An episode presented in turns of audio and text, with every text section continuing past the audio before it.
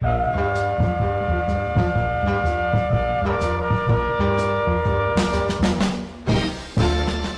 the sunny west side of Chicago, a so so radio host, not much of a journalist, and this cat is not nobody's friend. This is Chiwetel Cordero on the CC Show.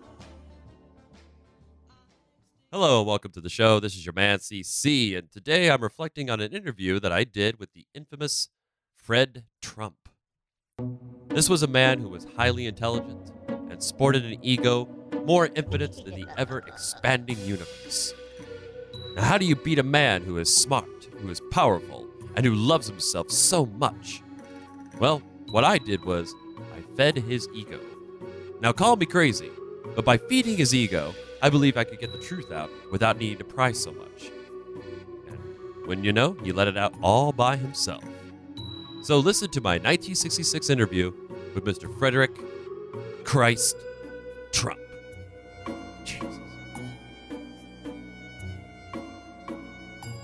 Hello, thank you for tuning into the show. I am here today with a very special guest who would rather remain anonymous for this interview, so we will refer to him as John Doe. Welcome to the show, Mr. John Doe. Thank you for having me. I feel excited to be here. Really? Well, now that you're excited, I'm going to get excited with you. So we can be honest and frank about everything and anything. This interview is amongst friends, you would say, right, Mr. John Doe? Sure, sure. I really like that. Thank you for making me really comfortable in this interview already. I feel like I'm at home. I'm glad you're especially feeling at home. So I have just a few questions for you, but don't think of them as questions. Think of them as just two friends shooting the breeze. Good. Make it a friendly conversation, like I'm important. Oh, of course, Mr. John Doe. uh, hopefully, this first one is a good one to start off with. In 1927, the Ku Klux Klan marched in the Queensboro of New York City. They were ordered to disperse for disturbing the peace, and a riot broke out. One of the persons arrested was yourself. What were you doing that led to your arrest? Now, I, I'm only asking so you can clarify and justify your actions on that day. That's fine. That's fine. I have a perfectly logical explanation for that day. I'm sure you do, sir. In the 1920s, clotheslines were very popular between the buildings. My neighbor informs me that uh, they were looting on our block, so I was making my way towards the front of the building. And as I was doing so, one of the sheets got loose from uh, from one of the lines, covering my whole body.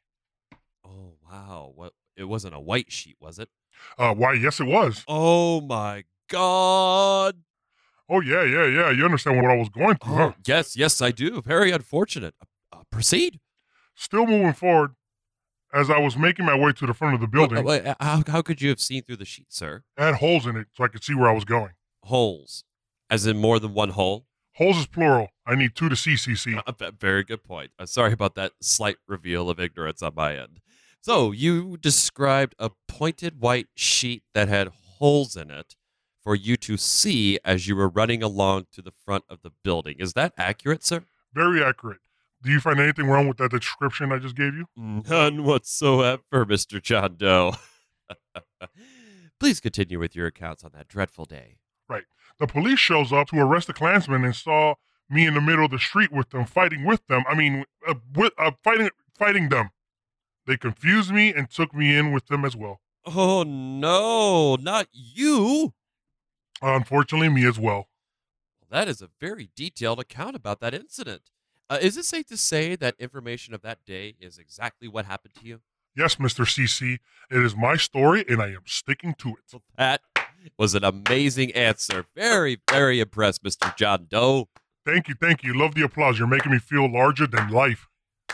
Good. Well, here is more of that. Oh, okay. Uh, okay. You're getting kind of close to my face. That's enough. That's enough. Sure, sure, sure, sure, sure, sure. Excuse my excitement. Let's move on to the next question, shall we? Sure, sure. I want to bring up an example of one of your many exploits. Uh, In 1939, you had a yacht you called Mr. John Doe Showboat, which would play the Star Spangled Banner, God Bless America over and over and over again. Was that just you being patriotic? yes, of course. Very patriotic for Queen and country. I mean, the world's greatest show on earth, United States. God bless it. Ah, yes. I would dare say one of the finest patriots this country has the privilege to lay its eyes on, sir. well, thank you for those ego lifting words of encouragement. Uh, With this yacht, not only would you play the music, you also floated balloons to the beach attendees. Inside the balloons, they carried anywhere between twenty-five to two hundred dollars. So this was just fun, right? Yes, whole lot of fun. It was a fun game I played with the beach crowds and goers. Oh, fun game, game indeed.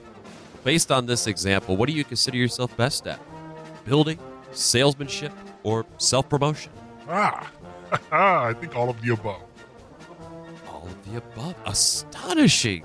You're good at everything, I see. Yes, my newfound friend. So you're good at even things you've never done before? Very positive, very intuitive. I am amazed more so than even watching the great Houdini escaping death defying traps. Yes, very, which makes me really good at figuring things out before they happen. Oh, this is just unbelievable. I am in complete disbelief at what I just heard. That is simply amazing. I literally cannot believe what I am hearing right now. My last question of this interview, I will make it simple but good. Okay? That's fine with me. Just make it better than the last one. Oh, I, I sure will. Don't you worry about that, Mr. John Doe. Now, despite you being good at everything, as you boldly claim, why do you refuse to rent to minorities, mainly African Americans? I do not rent to them because they love to party. They love to leave the chicken grease all over the stove, not cleaning it, destroying my appliances. Having the nerve to demand a new one. I would tell them that if they cleaned their stove up, I wouldn't have to give them a new one, turning the uh, conversation into an argument. All this costing me money on appliances, exterminations, bringing down the property value. Wow, I see. I can go on and on about this, and it would take a lifetime to do so. Which we no one has the time, right? Well, I suppose we don't, sir, but you're only putting complaints on African Americans. What about folk icon Woody Guthrie? I mean, he's a white man. Yeah, what about him? He was a former tenant of yours, right? Yeah, yeah, he was. And he penned lyrics accusing you of stirring up racial hate in the blood pot of the human hearts. What do you have to say about that? He would say stupidity like that because he was entertaining them with his silly music and his guitar. All those savages wanted to do was live it up for free at somebody else's expense. I was not okay with that. Not my money. Very bold and courageous to say, Mr. John Doe. It made me sick. So sick I took the black out of the crayon box at my home. Really? The color black no longer exists to you? Gone out of there. So your your children, for example, will not They Ever- have never seen it. never seen it, uh, so they don't see color. No, they can't see it. Oh, they can see all the colors except black. Well, don't you think you're going a little too far, sir? Being blind to the blackness of color is better. That is amazing. Just riveting. It is important for our listeners to know. Thank you, thank you.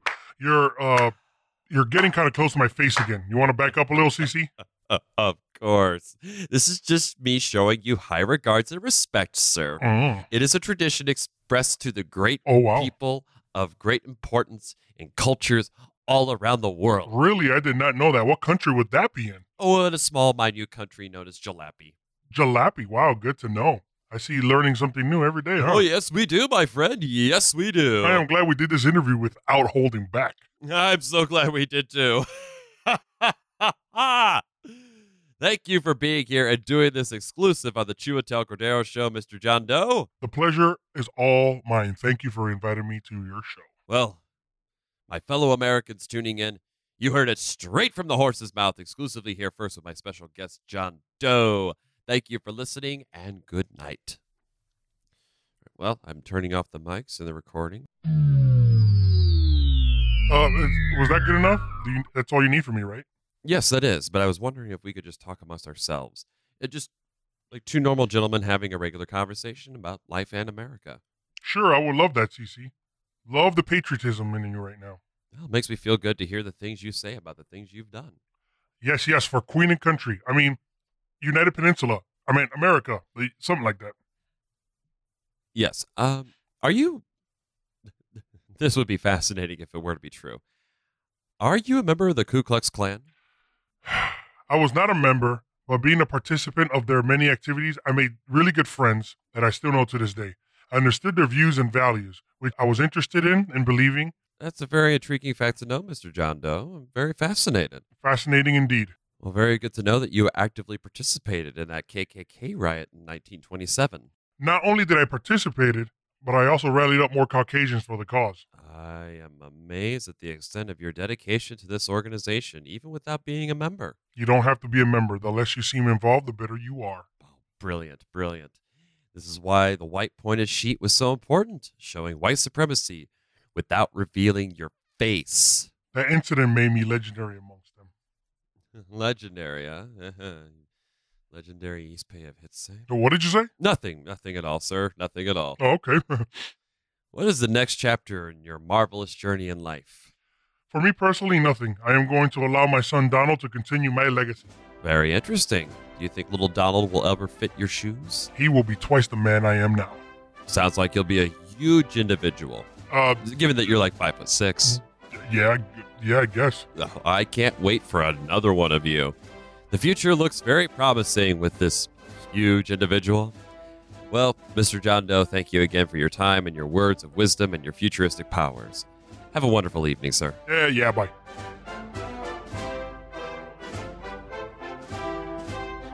Unfortunately, my saga with Fred Trump does not end here.